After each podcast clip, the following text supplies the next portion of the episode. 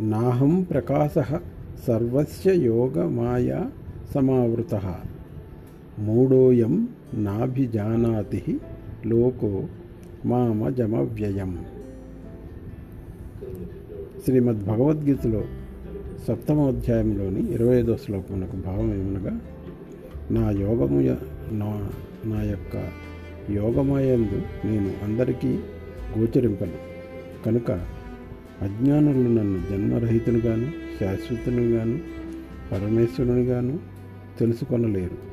అనగా నన్ను జనన మరణములకు లోనుగు వానిగా తలంతురు.